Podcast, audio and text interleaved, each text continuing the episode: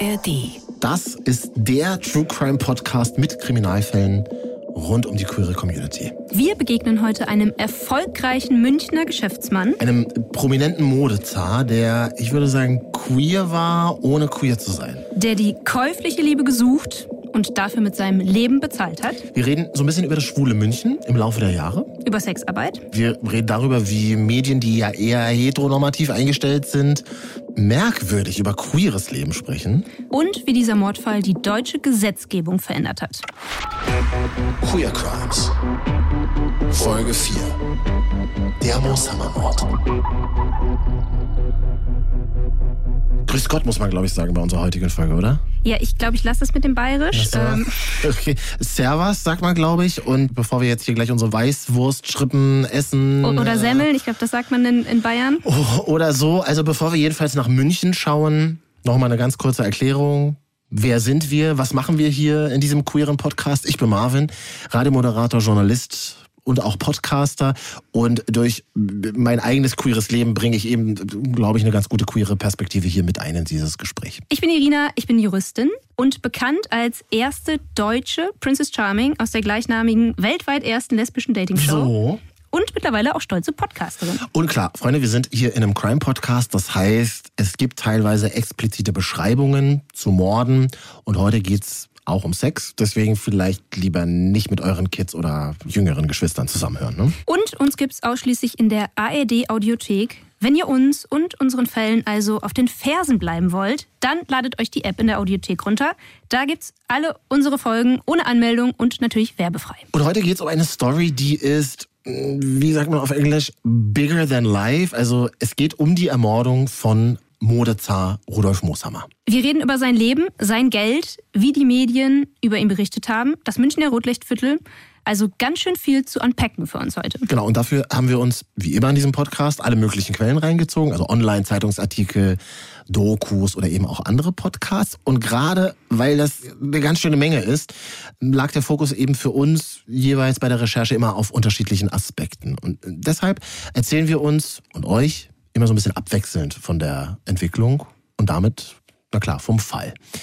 Legen wir mal los. Wir gehen fast zwei Jahrzehnte zurück und viele von uns haben die Ereignisse, glaube ich, auch noch ganz gut vor Augen und vor Ohren. Die Tat.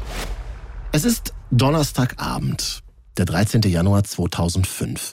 Der Winter in München ist, glaube ich, genauso beschissen wie in Berlin oder bei dir in Köln, Irina. Es ist halt kalt, frühdunkel und nur wenige sind auf den Straßen unterwegs. Das ist doch jetzt reine Spekulation von dir, oder? Ja, aber es ist halt eben Winter. So. Ne? Warst du denn überhaupt schon mal in München? Ja, öfter schon. Und ich glaube, ich bin auch der einzige Berliner, der München tatsächlich mag. Ne? Es hat irgendwie sowas.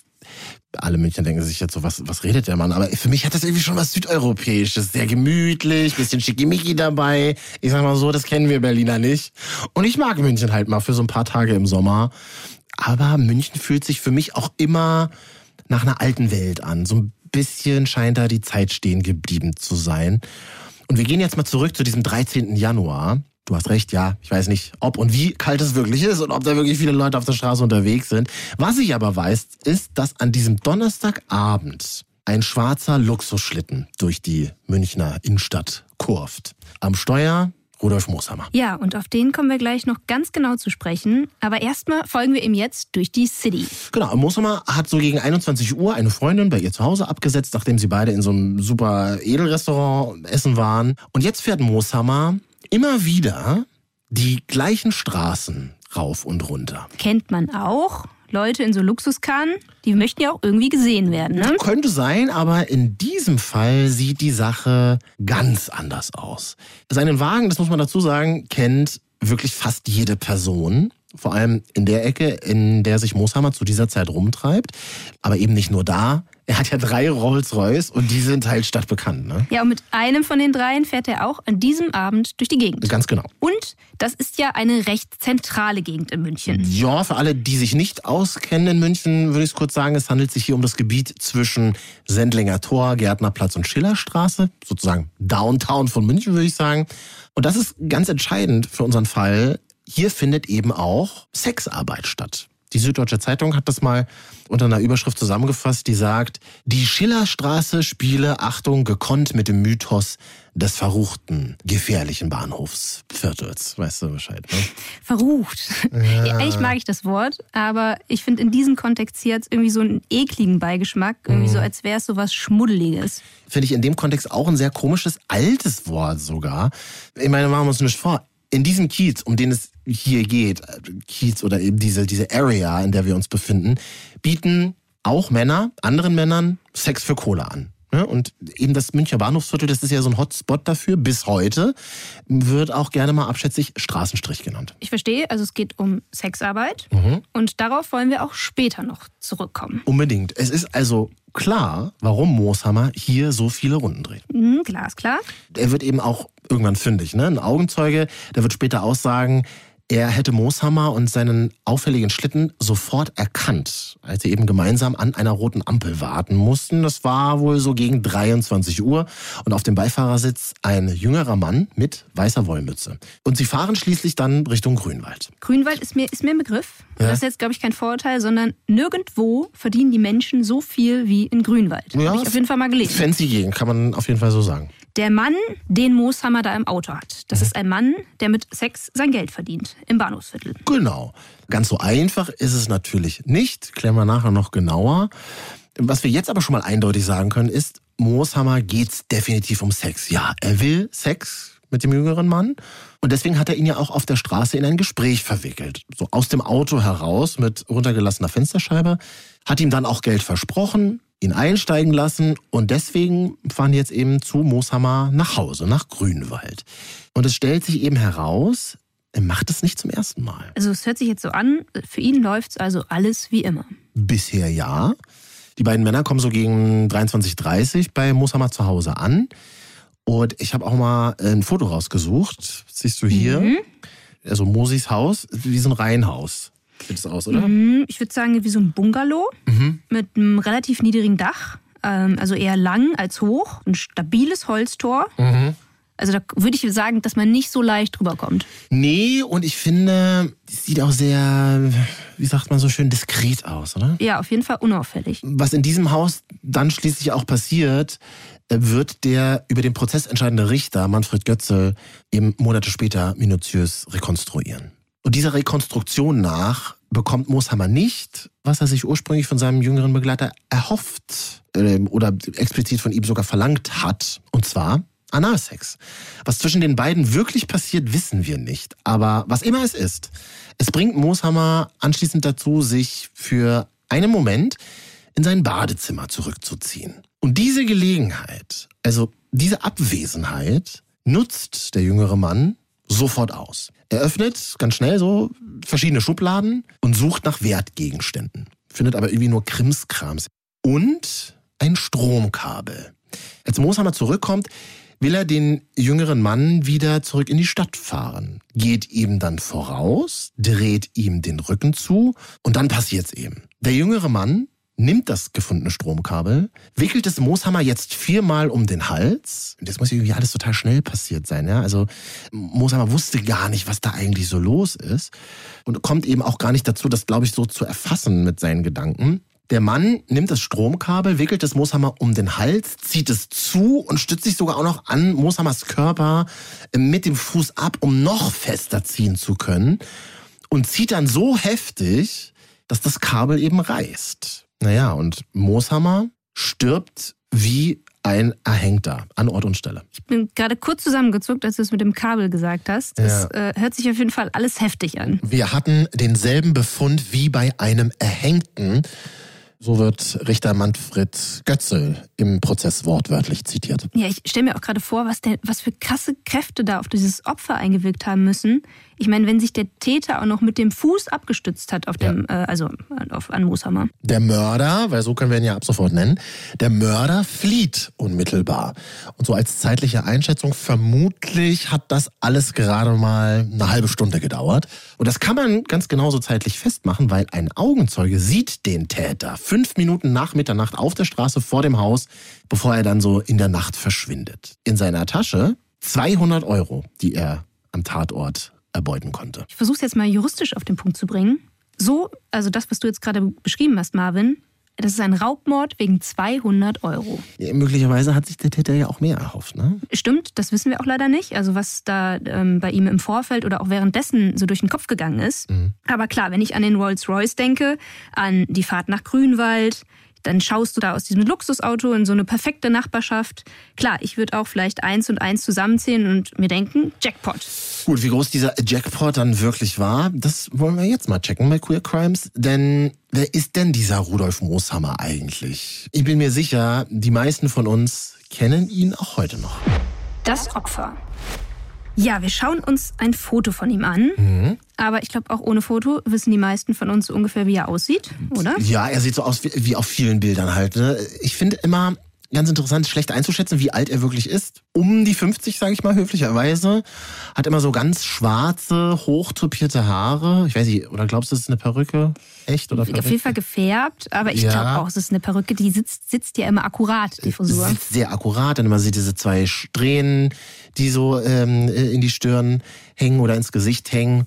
Da wird aber nichts dem Zufall überlassen. Das sieht ja immer so aus. Also das soll so sein. Und er lächelt auf dem Foto breitet so theatralisch seine Hand aus, als würde er sich selbst präsentieren wie auf einer Bühne. Das ist ein gekonntes Kameralächeln, würde ich sagen. Also eine gute Show. Hier auf dem Bild ein Anzug, den er trägt. Samt vielleicht. Schwarzer Samt mit äh, so goldenen Manschettenknöpfen. Natürlich drunter ein strahlend weißes Hemd mit so einem Kragen, der direkt aus den 70ern stammen könnte. Ne? Ein riesiger Kragen, sieht auf jeden Fall interessant aus. Und dann noch dazu so ein schwarz-rot gestreiftes Einstecktuch. Muss man ihm lassen, ein einmaliges Outfit, auf jeden Fall. Total. Ja. Aber du hast ein ganz wichtiges Detail vergessen. Nämlich? In seiner anderen Hand hält er nämlich einen ganz kleinen Hund hoch. Natürlich. So ganz klein und wuschelig ja. mit blondem Fell ja. und einer äh, kleinen weißen äh, Schleife auf dem mhm. Köpfchen. Mhm. Ein Yorkshire Terrier ist das, glaube ich. Nicht, dass ich da jetzt der Experte in dem Bereich wäre, ne? aber genau das ist seine Daisy, dieser Hund. Und dann schauen wir mal, wer ist denn dieser Mensch überhaupt gewesen? Und dafür reisen wir zurück ins Jahr 1940. Da wurde Mooshammer nämlich geboren. Rudolf Hans Albert Mooshammer, wie er richtig heißt oder komplett heißt. Der wächst relativ wohlbehütet auf, wie man so sagt, und zwar als Einzelkind. Zugegebenermaßen, wir wissen nicht ganz so viel über seine frühe Kindheit, aber die Verhältnisse, naja, die sind schon recht gut bürgerlich, würde ich mal sagen. Es ist so die Zeit des deutschen Wirtschaftswunders. Die 50er Jahre. Und da ist der kleine Rudi 10. Und vom Wirtschaftswunder, da profitiert auch die Familie Mooshammer. Zumindest für eine Weile. Ja. Immerhin ist der Vater so hat Mooshammer das äh, oft verbreitet, dass sein Vater Richard Mooshammer der Münchner Direktor der Württembergischen Feuerversicherung war, was eine ziemlich angesehene Stelle war. Kein Wunder also, dass die Mooshammers eine repräsentative Firmenwohnung im Münchner Stadtteil Lehel bewohnen konnten. Das ist übrigens auch so ein echtes Nobelviertel. Ja? Die Immobilienpreise da heutzutage sind kaum bezahlbar für uns, würde ich sagen. Ja, aber das ändert sich dann alles ziemlich schnell. Und zwar, als Richard Mooshammer die Stelle verliert, die Familie muss dann ausziehen. Mhm. Der Vater wird alkoholabhängig, kann immer weniger für Frau und Kind sorgen und es beginnt so eine echte Abwärtsspirale. Und wie so oft, wenn Alkoholsucht im Spiel ist, ja, dann wird es eklig. Die Lage soll immer wieder eskalieren oder beinahe eskalieren. Und weil Mutter und Kind eben Angst vor dem Vater haben, ziehen sie zu zweit schließlich nach München-Schwabing in eine eigene Wohnung. Aber Papa Mooshammer, der zieht nicht mit. Nee, mit dem nimmt's leider auch kein gutes Ende. Richard Mooshammer verarmt, wird obdachlos und stirbt dann. Das ist uns allen klar, oder? Dass die Mama dann natürlich für Mooshammer eine sehr bedeutende Rolle spielt und spielen wird. Elsa heißt ja die Mutter. Und ich finde, die ist auch eine sehr schillernde Persönlichkeit. Ich erinnere mich, im Zuge der Recherchen habe ich ein Video gesehen, äh, wo sie in dieser Late-Night-Show von Gottschalk damals gemeinsam auftreten. Und da siehst du sie so, sie, ja, sie war so ganz zierlich und klein, wirkt so im ersten Moment ganz zerbrechlich. Ja, klar, ist auch schon älter. Aber wenn sie so in die Kamera geschaut hat oder gesprochen hat, da, also da, da strahlte sie vor Selbstbewusstsein, finde ich irgendwie. Ja, und ganz besonders schick waren auch ihre lilafarbenen Haare. Ja. Auch hochtopiert. Ich glaube, das muss wahrscheinlich in den Genen liegen da. ja, absolut. Ähm, und ich habe auch noch mal ein Bild von den beiden hier. Das war schon sehr viel später. Da hat sich Rudolf dann übrigens längst persönlich um das Erscheinungsbild der Mutter gekümmert. Und die beiden waren irgendwie dann schon so eine eigene Marke, auch gemeinsam, so zusammen. Und ich finde, wenn man die so sieht, fällt was auf. Was denn? Ich finde, das ist für die Zeit damals schon so eine Art Drag. Ne? Also so eine überzeichnete Ah. Darstellung von Persönlichkeiten. Die wirken beide auch schon, finde ich, sehr verkleidet. Also es sind halt Showklamotten. Ja, und sie sind irgendwie schon so queere Ikonen für ihre Zeit, ohne aktiv queere Ikonen sein zu wollen. Und ich glaube, für viele dann auch ein, vielleicht ein Vorbild. Also die, die sich dann vielleicht gar nicht trauen, sich ein bisschen äh, extrovertierter zu kleiden. Ja, das Ding ist, sie haben es halt nie aktiv genutzt oder darüber gesprochen, aber darüber sprechen wir eben später noch in dieser Folge. Und wenn ich diese Bilder nochmal von den beiden jetzt so sehe, äh, wie sie da so einträchtig auf dem roten Teppich stehen, ne? So er in seinem extravaganten, schillernden Anzug, sie in diesem farbenfrohen Kleid. Ich find's einfach mega. Ist, ist einfach iconic. Voll, voll. Muss, muss man so sagen. Ja, und was ist jetzt mit Else Mooshammer? Naja, Else vor allem ist so von einer Sache damals getrieben, glaube ich, und zwar der Angst vor dem sozialen Abstieg. Else Mooshammer ist eine extrem wichtige Person für Rudolf, klar. Und ich glaube, sie ist damals auch so die mh, treibende Kraft, so sein ganzes Leben. Ja, sie verteidigt ihn eben auch vor dem Vater und überschüttet ihn so regelrecht mit Liebe und Zuneigung. Schon wie so eine kleine Helikoptermama. Naja, es ist zum Beispiel die Rede davon, dass ihre Nähe, manchmal in Anführungszeichen, erdrückend gewesen sei. Und das vielleicht eben nicht nur, weil sie ihn so geliebt hat. Ich glaube, Else Mooshammer ist sehr ehrgeizig. Sie will ja damals eben aus dieser Armut raus und sie will wieder wer sein. Mehr noch, ich glaube, sie will reich sein, ja, und sie will eben auch Fame sein, mehr als früher. Was, was bedeuten, ja? Ja, es ist, ich glaube, das ist jetzt nicht die gesündeste Kombi. Finde ich auch. Und in einem Interview sagt ähm, Rudolf Mooshammer sogar auch mal, unsere Notlage hat uns zusammengekettet. Äh, und die, er zitiert sogar seine Mutter mal und sagt, sie hat wohl mal gesagt, ich habe keinen Appetit heute, also iss nur. Und hat so sozusagen selber auf, auf Essen verzichtet für Mosi. Ich finde das schon sehr, sehr bewegend irgendwie auf Ja, echt hart.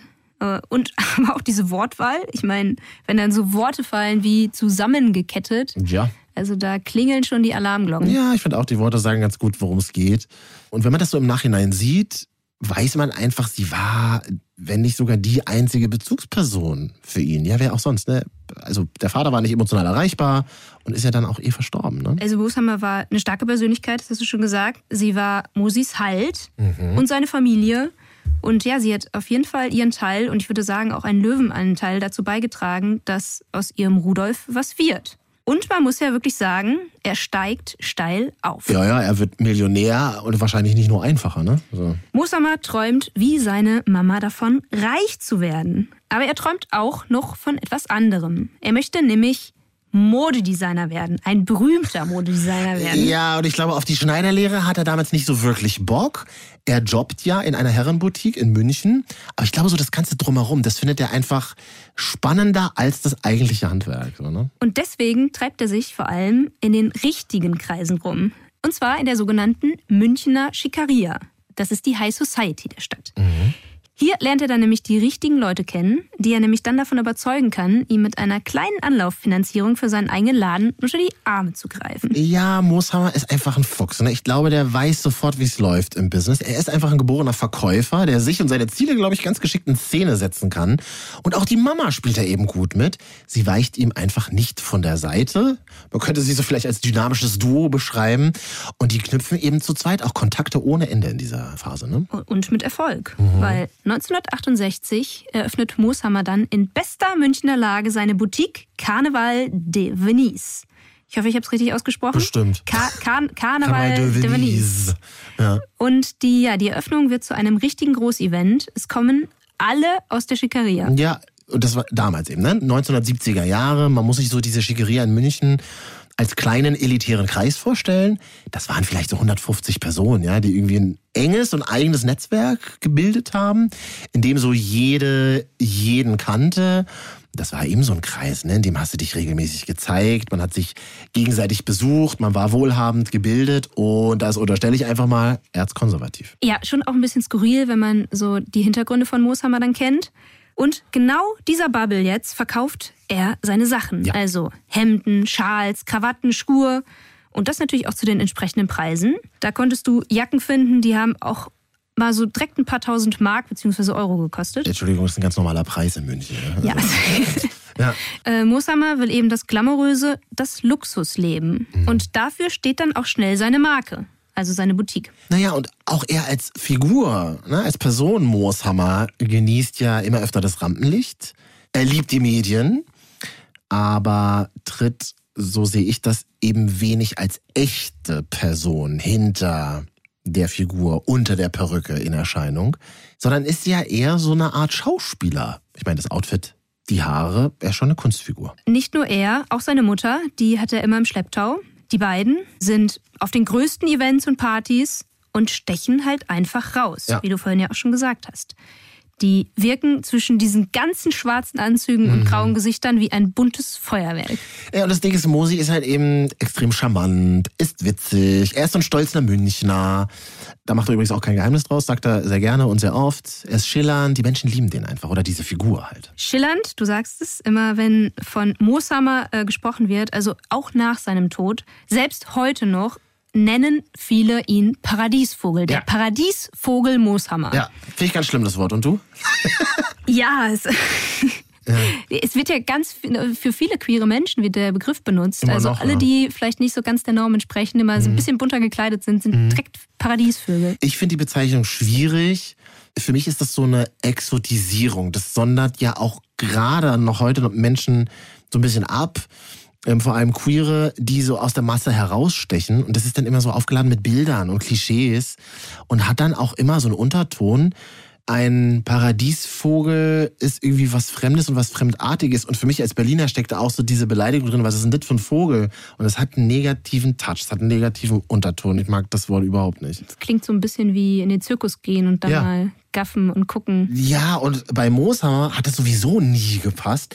Der wollte nämlich gar nicht der Paradiesvogel sein. Der wollte eher so wie König Ludwig II. von Bayern sein. Das war ja so sein großes Vorbild. Ich weiß nicht, ob du wusstest, König Ludwig II. von Bayern, das ist der, der das Schloss Neuschwanstein gebaut hat. Habe ich im Internet nachgeguckt. So, im Ich Internet. wusste es nicht, nee, ich wusste es tatsächlich nicht. Ich Ja. Mhm. war auch noch nie da. Äh, was ich wusste, ist, dass er sich selbst immer als den heimlichen König von München betitelt hat. Eigentlich auch nicht so schlecht, dieser Titel. Da kommt nämlich das Wort heimlich drin vor und das passt natürlich sehr gut zu ihm. Wir rekapitulieren nochmal, während er immer weiter aufsteigt, finanziell, gesellschaftlich, hat übrigens auch ein Restaurant erworben, hatte Werbeverträge mit McDonalds, weiß ich nicht, ob du noch diese Spots von früher kennst, super weird sind diese Spots. Mit Ich durfte nicht so viel Fernsehen gucken. Ach so, ich eigentlich auch nicht, aber da kann ich mich tatsächlich noch erinnern. Bei Oma durfte ich immer Fernsehen gucken und da hat er auch Werbung mit Nescafé gemacht. Und da ist ja immer so diese schillernde, krasse Kunstfigur, ne, von der wir auch gerade sprechen. Mooshammer ist eben dieser Mann, ja, der in Talkrunden sitzt und sich aber neben seinem, wie soll ich sagen, eher witzigen Engagement für McDonalds auch für was Ernstes einsetzt, nämlich für Obdachlose. Und ich glaube, das macht er mit ganzem Herzen. Ne? Der gründet ja für Münchner Obdachlose einen Verein, äh, den Licht für Obdachlose e.V., so hieß der damals. Ja, und während das alles so passiert über die Jahre und Jahrzehnte, ist so ein Aspekt seines Lebens, wie wie soll ich sagen, praktisch unsichtbar. Sein Schwulsein. Ja, es wird einfach nie und nirgendwo thematisiert. Ich würde sogar sagen, es wird aktiv ausgeblendet. Vor allem von ihm selbst, ne? Totgeschwiegen, auf eine Art. Ja, es, ich denke mal auch, dass es ein bisschen was mit der Zeit zu tun hat. bestimmt auch, ne? München in den 70er, 80er, 90er Jahren. Da gab es ja noch nicht mal den Begriff queer. Und ich glaube, das Wort schwul damals in den Mund zu nehmen, das war extrem negativ aufgeladen. Hat man einfach nicht gemacht. Wir erinnern uns, 80er Jahre zum Beispiel. AIDS-Krise auch. HIV war plötzlich ein Thema. Da kamen auch so Begriffe auf wie Schwulenseuche. Super krass schlimm. Dann kamen die 90er Jahre, wo du schon auch in der Öffentlichkeit immer mehr schwule Männer zum Beispiel siehst, aber in meiner Erinnerung so auch als Comedy-Figuren vor allem. So ein Brisco-Schneider, ne? gespielt von Bastian Pastewka, Wochenshow. Das war dann halt super witzig, über angeblich schwule Eigenschaften zu lachen. Das hat aber ja gar nichts mit Akzeptanz von schwulen Männern zu tun. Überhaupt gar nicht. Ja, und nicht nur gesellschaftlich, das, was du gerade beschrieben hast, sondern auch rechtlich, was äh, schwierig. Ich glaube, gerade die jüngere Generation kann sich das gar nicht mehr vorstellen. Schwuler Sex war verboten. Es Ja. gab den Paragraphen 175 StGB. Danach waren sexuelle Handlungen zwischen Männern verboten und wurden unter Strafe gestellt. Und dieser Paragraph war in seiner ursprünglichen Form bis 1968 in der DDR und bis 1969 in der BRD in Kraft mhm. und wurde gesamtdeutsch erst im Jahre 1994 vom Bundestag endgültig gestrichen. Total unvorstellbar. Kleiner Reminder nochmal, ne? Vor 30 Jahren, das ist nicht so lange her, vor 30 Jahren konntest du hier bei uns in Deutschland in den Knast kommen, wenn du als Mann Sex mit einem Mann hattest. Unvorstellbar, immer noch für mich auch heute. Und das macht natürlich was mit einem. Eben auch mit Mooshammer, unterstelle ich jetzt mal. Aber wusstest du das? Ähm, Anfang der 70er Jahre hatte er angeblich einen festen Freund, der sich später auch an die Presse wendet. Nee. Äh, nur wenige Wochen nach Mooshammers Tod spricht er drüber, wie die Beziehung zu Mooshammer gewesen sein soll. Also wirklich Beweise gibt es dafür nicht. Aber im Zuge der Recherchen habe ich das zum ersten Mal so richtig gecheckt. Mosi hatte einen Freund. Äh, und da heißt es dann unter anderem, ich zitiere mal aus dem Artikel, da spricht er nämlich über die Beziehung, Mooshammer sei ein liebevoller, sehr sensibler Partner gewesen. Und das Paar habe auch zahlreiche gemeinsame Reisen unternommen. Und Anfang der 70er Jahre haben sie sogar geplant, zusammenzuziehen. Und er sagt dann aber, äh, ich zitiere nochmal aus dem Artikel, nee, als ich gemerkt habe, dass auch Else, also Mosis Mutter, dass auch Else in die Wohnung ziehen wird, da habe ich mich getrennt. Dann sind wir wieder beim Thema Helikoptermama. So, und später in den Medien zeigt sich Mooshammer dann auch tatsächlich nur noch mit schönen Frauen an seiner Seite, vermutlich um möglichen Gerüchten vorzubeugen. In den 80er Jahren bricht ja eben die HIV-Pandemie aus. Und ich habe es gerade schon angedeutet, AIDS wird teilweise auch als Schwulenseuche ähm, betitelt. Und da gehen Mooshammer wahrscheinlich die Warnsirenen an, ja. Der wollte vielleicht einfach damit nichts zu tun haben. Und nur mal so, nochmal als zeitliche Einordnung. Ende der 80er Jahre, als HIV wirklich ein großes, schwieriges, komplexes Thema war, Ende der 80er Jahre verabschiedet das bayerische CSU-Kabinett einen Maßnahmenkatalog mit sogenannten Zwangsuntersuchungen und Testpflicht für bestimmte Personengruppen. Und ich habe mir das nochmal angeschaut. Die AIDS-Hilfe hat das damals eben ein gesundheitspolitisches Verbrechen genannt. Also für manche Personen war das halt einfach eine Zeit, da wollte man nicht schwul gelten, weil schwul auch ein stigmatisierendes Wort war. Und so ging es ihm vielleicht auch. Ja, und wenn man sich auch ein bisschen näher mit dem Leben von Musammer beschäftigt, dann kann schon schnell der Eindruck entstehen, dass er definitiv nicht schwul sein wollte. Hm. Dass er seine Sexualität halt gerne irgendwie unter Verschluss gehalten hätte. Ja, das irgendwie, ist irgendwie so im Nachhinein schwierig auf die eine Art und dann auf die andere Art auch sehr traurig. Ich stelle mir das auch so vor, dass er sich dann sozusagen mit seinem privaten Ich total isoliert hat es ist ja nun nicht so, dass in München und Umgebung nichts los gewesen wäre zu dieser Zeit. Ja, also besonders damals waren super viele queere Orte in der Stadt etabliert. So Hotspots, auch gerade für schwule Männer, waren so damals das Gärtnerplatzviertel und da blühte das, das schwule Leben auf jeden Fall. Ja, und auch äh, politisch war extrem viel los in mhm. München und auch in Deutschland grundsätzlich. Erst in den 70ern, aber dann vor allem während der AIDS-Krise gingen auf einmal Hunderte, Tausende queere Menschen auf die Straßen, um gemeinsam zu demonstrieren. Der erste Münchner CSD fand übrigens 1980 statt, am 28. Juni. Und das Motto hieß damals Schwul, na und. Mhm. Was, was ich gut finde, ob, obwohl es jetzt auch sehr auf schwule Männer ähm, fokussiert war. ich glaube, das, das, lag auch äh, ein bisschen an der Zeit. Aber äh, immerhin, also die waren ihrer Zeit damals auf jeden Fall voraus. Ja, und du musst dir halt denken, damals war Mooshammer wie alt? 40 Jahre und war eine, wie sagt man heutzutage so schön, eine reichweitenstarke Person, also ein Promi, ne? So. Ja, und zu seinem Schwulsein geäußert hat er sich aber nie. Nee. Und ich habe tatsächlich auch Quellen gefunden, die ihn bis heute dafür noch kritisieren. Also, dass er weder seine Prominenz noch seine Kohle dafür genutzt hat, um der Community zu helfen oder die zu supporten in einer Zeit, in der sie es wirklich am nötigsten gehabt hätte. Viele sagen, er sei einfach untätig geblieben ja, obwohl ihn ja eigentlich alle geliebt haben für, für, seine, für seine Art und Weise, für sein Aussehen. Und es gibt Menschen, die, die hätten sich halt gewünscht, dass er diese, diese Beliebtheit genutzt hätte, glaube ich, für sich. Ich glaube auch, dass das vielen geholfen hätte. Ja. Aber trotzdem muss man natürlich auch bedenken, dass das ähm, ein sehr intimer Bereich des Lebens ist. Also, dass die Privatsphäre ja auch ähm, berücksichtigt werden muss. Und wenn er sich nicht outen wollte, finde ich, ist das sein, also total sein Recht gewesen. Ich finde es aber eine super zeitgemäße Debatte, nämlich die Frage, ob man, wenn man in der Öffentlichkeit steht, sagen muss, dass man queer ist. Es gibt ja auch viele YouTuberInnen oder viele andere Influencer, TikTok, Instagram. Naja, wenn ihr halt schwul seid oder lesbisch seid oder whatever seid, dann sagt es doch halt bitte auch, weil ihr damit allen anderen helft. Wie würdest du das einschätzen? Muss man seine queere Stimme nutzen? Ja, ich glaube, man ist wahrscheinlich leicht verleitet dazu zu sagen, ja, weil ja viel einfach auch vom, ähm, vom Privaten geteilt wird. Aber viele machen ihre Beziehung zum Beispiel nicht öffentlich, was ich auch verstehen kann, weil man Teile seines Lebens nicht öffentlich machen möchte. Und wenn dazu die Sexualität gehört, finde ich das total legitim. Klar, das ist ein großer Teil der Identität, keine Frage. Und es würde auch vielen Menschen helfen. Mhm. Aber unterm Strich ist es Privatsache und du entscheidest immer noch, egal ob öffentlich oder nicht, was du davon zeigst. Muss man die queere Stimme nicht nutzen? Oder? Nee, du, zumindest musst du dich nicht selber outen. Also du kannst ja trotzdem ähm, dich als Ally zeigen und für gleiche Rechte einstehen. Das geht ja auch so. Und das machen ja auch, auch glaube ich, viele Prominente, bei denen man es vermutet, dass sie queer sind. Es gibt also immer noch die Angst von vielen, auch sozusagen Nachteile zu haben, glaube ich, von vielen Personen in der Öffentlichkeit wenn sie sich als queer outen, kann man schon sagen, oder? Ja,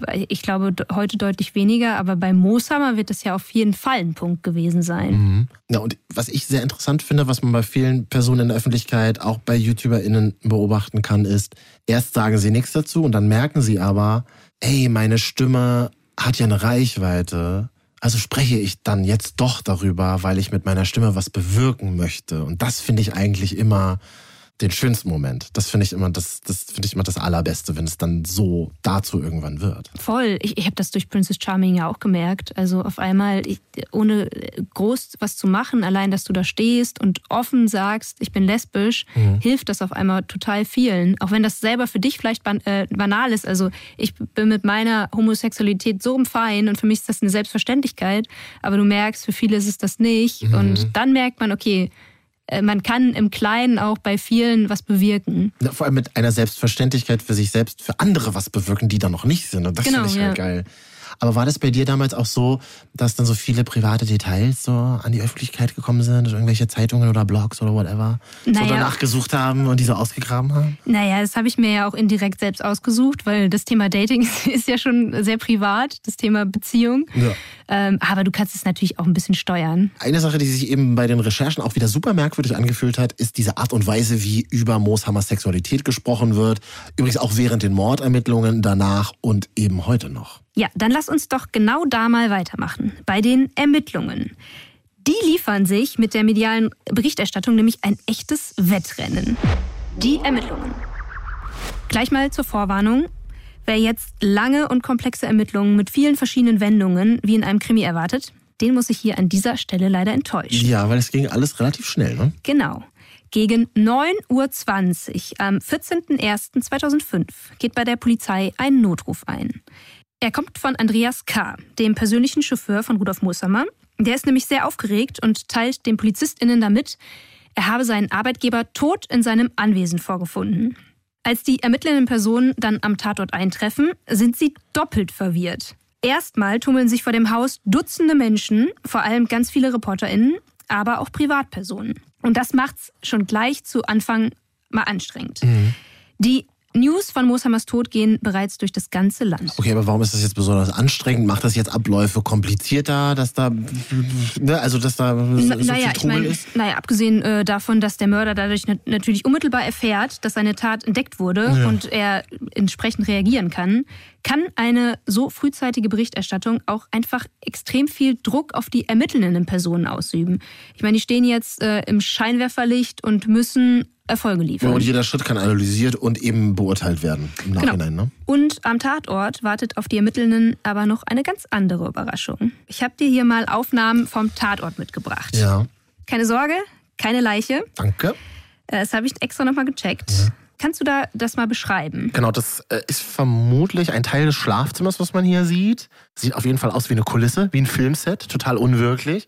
Da steht so ein Tisch mit einem, was soll das sein in der Ecke? Ja, irgendwie so einem Schirm, Sonnenschirm aus Seide oder Samt in dunkelbraun. Ganz viele Brauntöne generell ähm, zu sehen auf dem Bild. Dann so ein geschwungener Kerzenleuchter und ein großer Tisch mit so einer Modelleisenbahn drauf. Also so wirklich so einem ganzen Modellbaugelände, den Schienen, den Häuschen, dann so ein paar Bäumchen.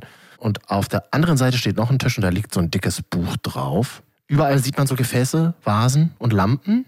Und ich glaube, dass durch dieses Blitzlicht der Kamera wirkt der ganze Raum so extrem künstlich und irgendwie Jetzt, wenn man es so sieht, so extrem unheimlich. Ne? Das hast du erstmal sehr schön beschrieben. Danke. Sehr detailliert. Mhm. Aber ansonsten fällt dir nichts Besonderes auf? Nee, sollte? Ja, ne, eigentlich schon. Und das ist nämlich auch genau der Punkt. Der ermittelnde Oberstaatsanwalt Peter Boje beschreibt die Szene später in der ARD-Dokumentation nämlich folgendermaßen. Ich zitiere da jetzt raus.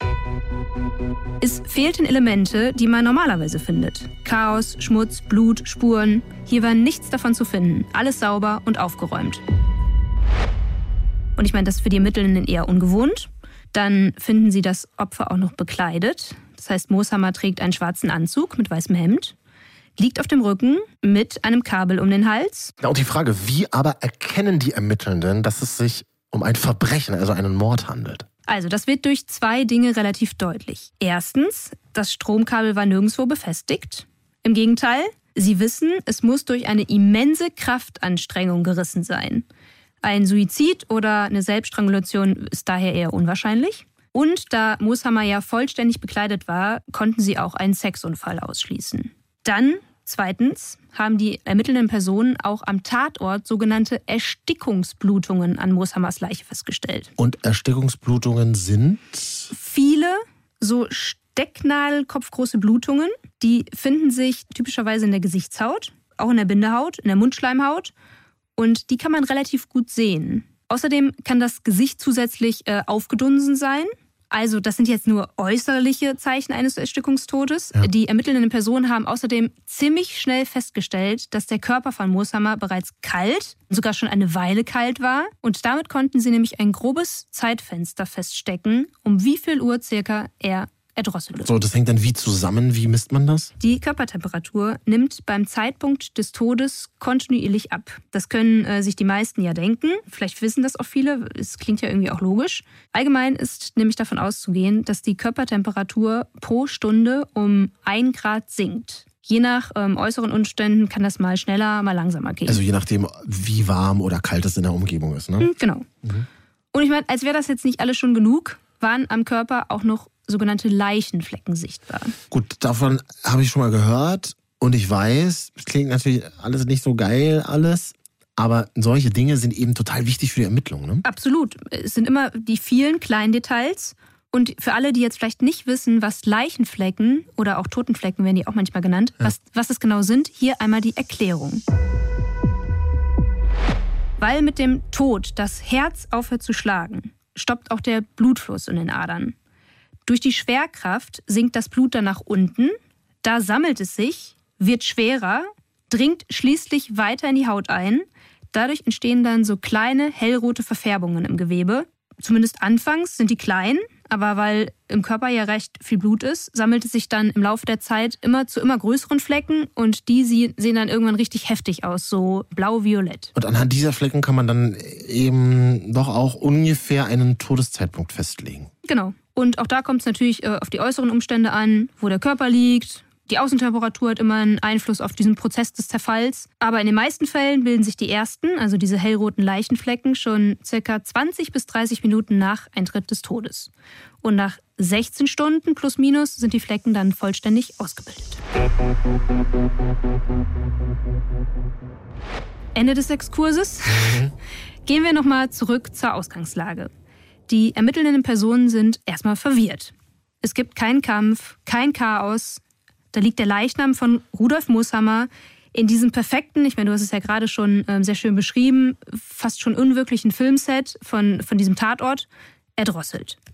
Und dann finden sie dort auf einer der Kommoden, und jetzt wird es ein bisschen skurril, zwischen all diesem Nippes eine weiße Plastiktüte und darauf, wie aus einer komplett anderen Welt, ein Pornofilm. Kein schwuler Porno übrigens, ne? Nee, ein Porno für heterosexuelles Publikum. Denken sich jetzt viele weird. Ja, ähm, und das denken äh, die Ermittlenden, äh, denke ich, auch zu dem Zeitpunkt. Und merkt's euch, ähm, über diesen Porno werden wir später nochmal sprechen. Mosammers Leichnam wird erstmal in die Gerichtsmedizin gebracht.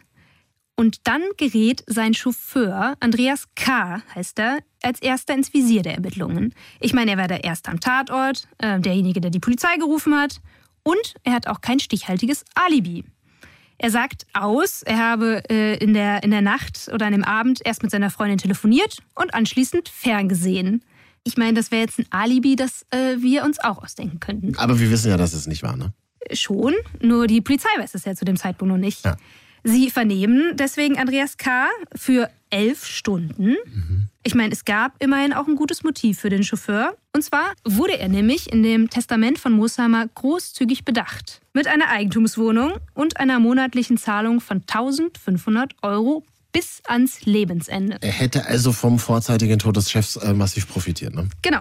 Aber gut, es ist ja kein Krimi von Agatha Christie. Der Mörder war nicht der Chauffeur, das wissen wir schon. Gutes Motiv hin oder her. Und darauf kommen dann auch irgendwann die ErmittlerInnen. Und das auch relativ schnell, denn es passieren jetzt in sehr kurzer Abfolge drei wesentliche Dinge. Da ist erstens diese Sache mit, Den Medien.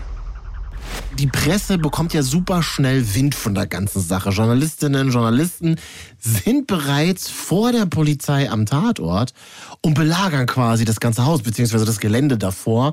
Und die Schlagzeilen überschlagen sich regelrecht. Ne? Mosi ist tot in Großbuchstaben, am besten überall. Und dann, als sie checken, krass, das ist ja ein Mord. Und aha, der Mord führt ja ins Münchner Rotlichtviertel, finde ich auch ein komisches Wort, also ins Bahnhofsviertel.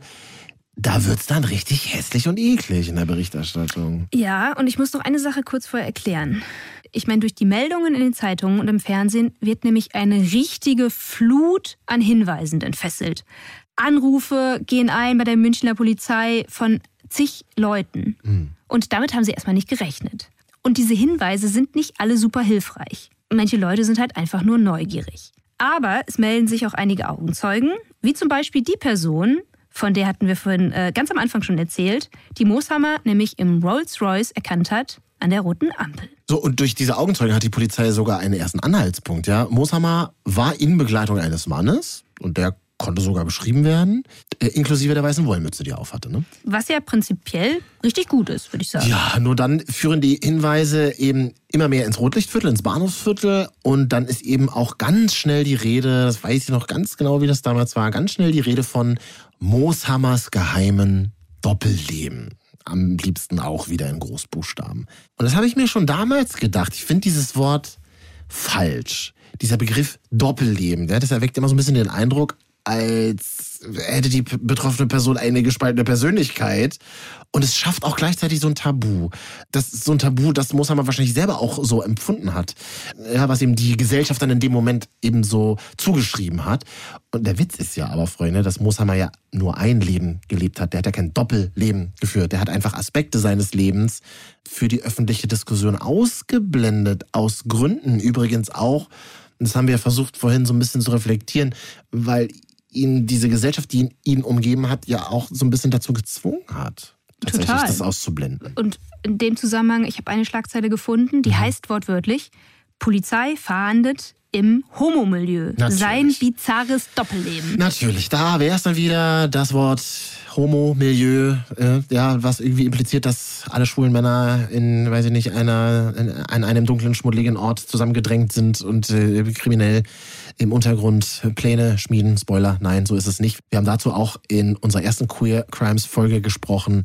Mord im Darkroom natürlich hier auch zu hören in der ARD Audiothek. So, aber eben Homo, Milieu und Doppelleben, Irina. Genau, ähm, und nicht nur das, es macht nämlich auch noch ein ganz anderes Fass auf, Ja. nämlich Sexarbeit. Und tabuisiert das nämlich gleich mit. Auf jeden Fall. Also Moshammer hat privat etwas gemacht, das er in unserer Gesellschaft bis heute nicht so gern thematisiert wird, immer einen komischen Beigeschmack hat. Sexwork. Ich sag, wie es ist, ganz neutral und unhysterisch. Er hatte Sex mit jüngeren Männern und bezahlte Geld dafür. Punkt. Und klar, das ist natürlich kein einfaches Thema. Vor allem nicht für Sexworkerinnen oder in dem Fall für Sexworker. Die verkaufen ja ihren Körper und ihre Emotionen oft unfreiwillig. Aber die Berichterstattung, die hat es damals so merkwürdig aufgeblasen, dass diese komplexen Ebenen gar nicht mehr so sichtbar waren. Das scheint aber leider nicht nur damals so gewesen zu sein. Das ist ja heute auch noch so. Ich habe mir nämlich mal ein paar andere Podcasts zu dem Thema angehört, Ja. ähm, hier im Rahmen der Recherche. Und die reden auch von Mosamas zerrissener Persönlichkeit, von der kriminellen Stricherszene. Äh, Und dann geht's da um Junkies und nicht um Suchtkranke. Also irgendwie alles schwierig, was die Wortwahl angeht. Ja. Und ich musste dann irgendwann abschalten und deswegen höre ich nur noch unseren Podcast. Hey, das finde ich toll, aber das ist genau der Punkt, ne? Also wie darüber geredet wird, teilweise so von oben herab, dann immer mit so einem Unterton, als wäre es irgendwas Schmutziges, was Böses, was Schlechtes. Ich finde, das hat sich teilweise auch heute noch, wird beibehalten, dieses Narrativ. Und wenige beleuchten Sexarbeit tatsächlich gründlich oder einfach mal neutral. Ich meine, wir können das doch mal ganz unhysterisch aussprechen. Es gibt männliche, migrantische Sexarbeit. Es gibt sie bis heute, auch auf Münchens Straßen. Und ja, Rudolf Mosamer hat sich als Freier da bewegt. Bei der Recherche habe ich zum Beispiel einen Jahresbericht gefunden von 2010. Das ist eine Beratungsstelle. Die machen ganz wichtige Arbeit. Die heißen Marikas, ist so eine Beratungs- und Anlaufstelle für junge Männer und junge Frauen, die in der Sexarbeit tätig sind. So. Und die thematisieren das mal eben in ganz harten Zahlen in diesem Bericht, was zum Beispiel die Beweggründe für Sexarbeit sind, ja, warum sich junge Männer prostituieren. Und die sprechen eben auch über die Schwierigkeiten, unter denen sie leiden. Finde ich sehr, sehr wichtig. Armut ist ein oftmals maßgeblicher Grund, warum Sexarbeit ausgeübt wird. Viele, das muss man sich einfach mal vor Augen führen, viele bestreiten ihren eigenen Lebensunterhalt. Damit nicht nur für sich selbst, sondern auch für andere Familienmitglieder. Und vielen ist eben in Deutschland keine oder nur eine extrem geringe bezahlte Beschäftigung möglich. Und man kommt dann mit Sexarbeit eben irgendwie besser über die Runden. Ja, es ist halt easy, ja schnell mit Sex Geld zu machen. Thema ist auch, dass ähm, Sprachkenntnisse fehlen oft oder dass der Bildungsstand nicht anerkannt wird oder unvollständig ist. Das macht die Situation natürlich zusätzlich brenzlig, ja. Gesundheitsgefährdung auch ein wichtiges Thema. Da geht es um sexuell übertragbare Krankheiten, HIV beispielsweise. Für beide Seiten ist das natürlich ein Thema. Und äh, ja, auch das Leben auf der Straße spielt in diesem Komplex Sexarbeit tatsächlich eine ähm, krasse Rolle. Und auch nicht äh, alle männlichen Sexarbeiter sind automatisch schwul oder queer. Also nur weil sie ge gegen Geld mit Männern schlafen. Ganz genau. Einige Sexworker leben ja in heterosexuellen Beziehungen und würden sich selbst niemals als schwul bezeichnen. Und Marikas, diese Beratungsstelle eben, die ist in München, finde ich, eine ziemlich gute Anlaufstelle. Gibt's auch in anderen deutschen Großstädten solche Anlaufstellen. Und hier werden eben SexarbeiterInnen beraten, es werden Kondome, notfalls Klamotten verteilt, Schlafmöglichkeiten geboten. Es gibt auch eine regelmäßige ärztliche Beratung. Ich finde, das ist doch ein guter Weg, mit der Thematik umzugehen und es nicht zu verschweigen oder zu tabuisieren. Voll. Ich hoffe, dass diese Anlaufstellen gibt es nicht nur da, sondern auch in anderen Städten. Ja, muss es viel mehr geben und auch finanziert werden. Ich glaube, das ist ja auch oft eine Kohlefrage. Und Sexwork is Work, also Sexarbeit ist Arbeit. Absolut. Aber wir kommen zurück zu Mooshammer. Traurig, dass dieses Tabu in unserem Fall dafür gesorgt hat, dass Rudolf Mooshammer teilweise in der öffentlichen Wahrnehmung für seinen eigenen Tod auch verantwortlich gemacht wurde. Also heutzutage gar nicht mehr vorstellbar. Ja. Aber ähm, in dem Zusammenhang, wir haben uns die RTL-Doku angeschaut, die heißt Der käufliche König. Ja. Und da kommen Bekannte und angebliche Freunde aus seinem Umfeld nämlich zu Wort. Und zwischendurch habe ich da schon das Gefühl, dass ähm, Mooshammer, also wie du gerade sagtest, die Schuld an seinem Mord gegeben wird, weil er in so in Anführungszeichen leichtsinnig war. Das ist wirklich merkwürdige Aussagen. Zum Beispiel so ein ehemaliger Geschäftspartner von ihm sagt in der Doku, ich habe ihn mehrmals vor den Konsequenzen seines Lebensstils gewarnt, denn ich wusste halt, wie Mooshammer sexuell unterwegs war. Unterwegs halt wirklich in Anführungsstrichen. Sexuell unterwegs. Kann man nicht schwul sagen? Und in der ARD-Doku war genau das Gleiche. Ja. Äh, über die haben wir vorhin auch schon mal kurz gesprochen. Da sagt nämlich ein von ihm befreundeter Gastronom, er hätte ihn oft gewarnt, hätte gesagt, und das ist jetzt ein Zitat, Hör zu, Mosi.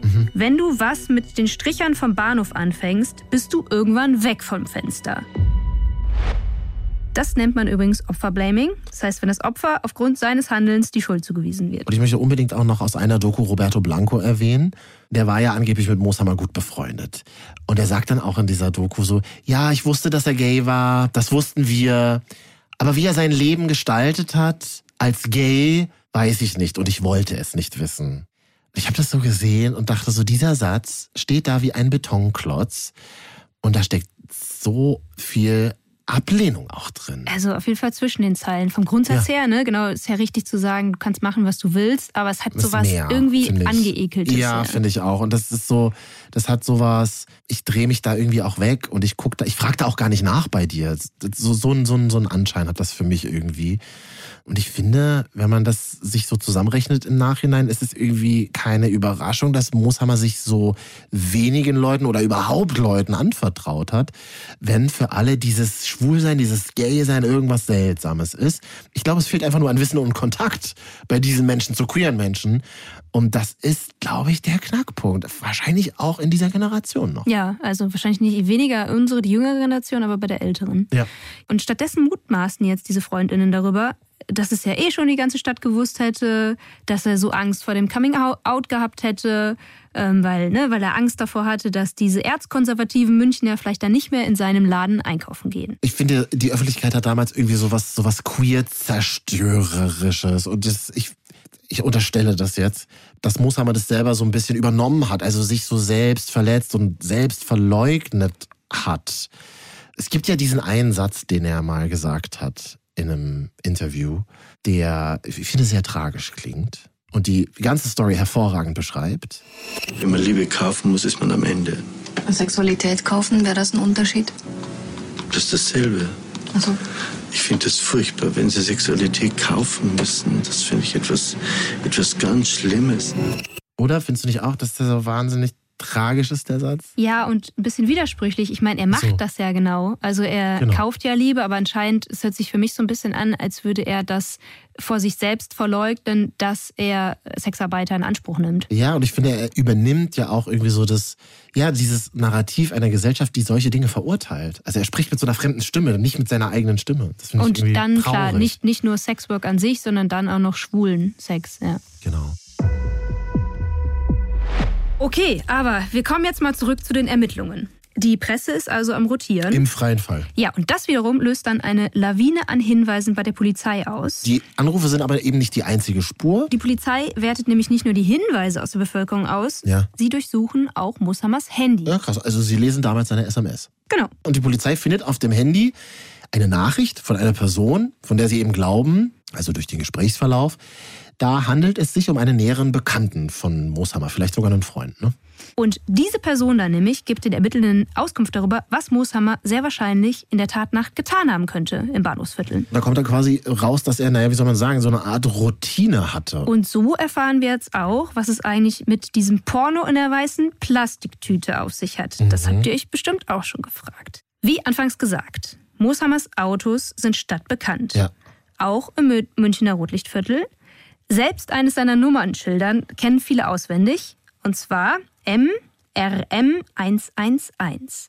M steht für München und R und M für seine Initialien. Naja klar, und das Nummernschild kennen ja einige in München, aber da gab es eben so bestimmte Tage, möchte ich sagen, an denen Mooshammer eben stundenlang durchs Münchner Bahnhofsviertel gefahren ist. Und an diesen speziellen Tagen, sage ich mal so, sitzt er eben immer selber am Steuer, ne? Vorzugsweise immer dann, wenn sein Chauffeur eben einen freien Abend hatte. Und manchmal fährt er teilweise da in dieser Gegend bis zu 60 Kilometer pro Nacht rum. Und in dieser Zeit hat er eben junge Männer, also Sexarbeiter, auf der Straße angesprochen. Oftmals war das übrigens immer unter irgendeinem so Vorwand, ja, hat, weiß ich nicht, hat nach dem Weg gefragt oder wollte sich den dann eben persönlich zeigen lassen. Und wenn ihm dann ein junger Mann gefallen hat, dann hat er ihm quasi so als geheimes Erkennungszeichen oder als Vorwand das Cover von diesem Porno, von dem du gerade gesprochen hast, eben gezeigt, beziehungsweise der Porno lag da so ganz demonstrativ mit Cover nach oben auf dem Beifahrersitz. In der Regel bot er dann den Sexworkern so um die 150 bis 200 Euro. Wenn sie damit einverstanden waren, sind sie mitgekommen, zu ihm mit nach Hause gekommen. Da haben sich dann tatsächlich manche Männer dem Porno angesehen und manchmal kam es auch zum Sex. Oftmals fuhr Mosi danach dann wieder seine Jungs, in Anführungszeichen, ja. Äh, zurück in die Stadt. Später wurde ja behauptet, dass Mooshammer diese Routine erst aufgenommen hat, als seine Mutter tatsächlich gestorben ist, 1993. Ja, und dieser Tod seiner geliebten Mutter, das war auch eine große Erschütterung für ihn. Vielleicht auch so eine Art Befreiung. Kann es sein? Ja, klingt natürlich irgendwie hart, weiß man jetzt nicht genau, aber ein direktes Nein habe ich dazu auch nicht im Kopf, ehrlich gesagt. Und lass uns mal gerne jetzt über das dritte Puzzleteil der Ermittlungen sprechen. Die ermittelnden Personen konnten im Haus ja keine eindeutigen Spuren sichern. Aber eine kluge DNA-Spezialistin hat sich dann das Tatwerkzeug mal ein bisschen genauer angesehen. Und wir müssen im Hinterkopf haben, ne, es ein, liegt ein bisschen in der Vergangenheit alles. Und zwar war sie in der Münchner Rechtsmedizin hat dann das Stromkabel mit einem DNA-Verfahren analysiert. Und das war ein relativ neues Verfahren eben, ne? Also die Betonung liegt auf relativ. Das Verfahren gab es. Das Problem war eher, dass dieses Verfahren zum damaligen Zeitpunkt juristisch noch überhaupt nicht so schnell möglich war. Nämlich hätte es eigentlich einen richterlichen Beschluss dafür geben müssen. Aber. Weil beim Abgleich mit dem Datenspeicher des Bundeskriminalamtes es direkt zu einem Treffer kam. Also es wurde eine Ausnahme gemacht. Quasi, ja. Eine Ausnahme mit folgenreichen Konsequenzen für ganz Deutschland. Die DNA-Analyse hat nämlich nach der Causa Mushammer schnell den Namen die schärfste Waffe der Kriminaltechnik weg. Und ich meine, der zügige Fahndungserfolg schien das ja auch zu bestätigen. Man diskutiert also über die Sicherung von Spuren und über die Gesetzeslage und tatsächlich am 11.05.2005, noch im selben Jahr, entsteht ein Gesetzesentwurf zur Neuregelung der DNA-Analyse von Justizministerin Zypris. Der Mord am Moshammer hat also juristische Folgen. Naja, und Fahndungserfolg halt, ne? Das auch. In weniger als 48 Stunden nach Auffinden seiner Leiche wird nämlich durch ein Sonderkommando der Polizei der Mörder von Rudolf Moshammer in seiner eigenen Wohnung festgenommen. Und zwar der 25-jährige Herisch A. Der Täter. Herisch A. ist irakischer Kurde, kommt 2001 nach Deutschland, 2002 dann nach München und er hält sich so, ja, zu Beginn erstmal als Aushilfskoch finanziell über Wasser. Er ist groß, massig, hat dunkle Haare, unauffälliger Mann und sein Chef sagt irgendwie später, ja, er sei ein stressresistenter, guter Arbeiter. Hm? Und ist auch nicht vorbestraft. Nö, allerdings hatte er schon zwei Verfahren am Hals. Eins wegen gefährlicher Körperverletzung und eins wegen sexueller Nötigung. Beide wurden dann übrigens eingestellt. Die sind allerdings der Grund, weshalb es bei der DNA-Analyse einen Treffer im Datenspeicher des Bundeskriminalamtes gab. Er musste damals nämlich dafür Speichelproben abgeben und war registriert. Ja, also Pech für ihn, aber mhm. Glück für die Ermittlungen. Jo. Bei der Festnahme ist sich die Polizei im ersten Moment trotzdem gar nicht so sicher, ob sie den Richtigen erwischt haben. Also zwar gibt es eine recht detaillierte Täterbeschreibung, klar, aber die Person sieht natürlich anders aus. Weil er sein Äußeres verändert hat. So, die Haare sind's. Er hat sich den Schädel kahl rasiert und hat dann sogar seine weiße Wollmütze in Fetzen geschnitten, aber kam irgendwie nicht mehr dazu, die Reste zu entsorgen. Die ermittelnden Personen finden also die Fetzen unmittelbar in der Wohnung. Ich stelle es mir gerade nur bildlich vor. Das Warum? ist schon fast ein bisschen, ja, wie, das ist eine Mütze. Mhm. Könntest du doch irgendwo in den Mülleimer werfen. Dann naja, hätte die ja da irgendwie zerschnibbelt und dann da, weiß ich nicht, versucht, das Chlor runterzuspülen. Ja, oder? aber ich unterstelle mal, du hast gerade einen Menschen irgendwie ermordet. Ich glaube, dass, dass du hast andere, du hast andere Themen im Kopf als die scheiß Mütze. Ich glaube, das ist in dem Fall passiert. Ne? Ja. Da hat da nicht dran gedacht einfach. Okay, gut. Also der Täter stimmt, aber jetzt fehlt noch das Motiv. Das ist ja leider ziemlich simpel. Also, Herisch A ist verschuldet. Er ist regelmäßiger Besucher eines, naja, Casinos kann man nicht sagen, ist eher so eine Spielothek in der Nähe des Münchner Hauptbahnhofs im Las Vegas City. Da ist Herisch A also und verspielt regelmäßig kleinere und größere Beträge. Und diesmal verzockt er sich aber so richtig, ja, mit einer fetten Summe Geld, die eigentlich seiner Freundin gehört. Er ist also total frustriert, verzweifelt und will eben schnell an Geld kommen an diesem Abend. Und das hat er wohl schon mal von Sexworkern aus dem Kiez gehört, dass da immer so ein reicher Geschäftsmann durch die Straßen fährt, um eben junge Männer abzuschleppen und sie gut dafür zu bezahlen. Männer wie ihn dann. Der Plan klingt für mich jetzt trotzdem nicht so wirklich durchdacht. Nee, nicht ganz. Also zumindest nicht bewiesenermaßen. Herisch A. behauptet später, es sei purer Zufall gewesen, dass ihn Mooshammer dann auch tatsächlich auf der Straße angesprochen habe. Zudem besteht er darauf, dass nicht er Mooshammer angesprochen hat, sondern dass es genau andersrum war. Und er beteuert, dass er die Person Rudolf Mooshammer auch überhaupt gar nicht kannte. Klingt nicht ganz so glaubwürdig. Also ich glaube, zu dem Zeitpunkt kannten alle Mosi. I don't know. Er sagt, er kannte ihn nicht. Okay. Dann ähm, kommt es zur Verhaftung. Ja. Er leistet dort keinen Widerstand. Und während der Vernehmung dann, die dauert übrigens von Samstagabend bis Sonntagmorgen, leugnet er anfangs hartnäckig, irgendetwas mit dem Verbrechen zu tun zu haben, bis er dann irgendwann einknickt und gesteht. Okay, also er gesteht bei der Vernehmung. Ja, das ist natürlich ein Riesenerfolg. Die ErmittlerInnen merken bei der Vernehmung aber auch, dass sich Herisch A. in Anführungszeichen jetzt über die Reichen beschwert. Mhm. Er sucht sich selbst in Selbstmitleid und zeigt auch keine Reue. Ja, und das wird sich selbst im Prozess nicht ändern. Der Prozess und das Urteil. Herisch A., also der Mörder von Mosi, verbringt dann die zehn Monate, die es ähm, zur Vorbereitung auf den Prozess braucht, in der JVA Straubing. Dann am 3. November 2005 beginnt in der großen Strafkammer des Landgerichts München der Prozess.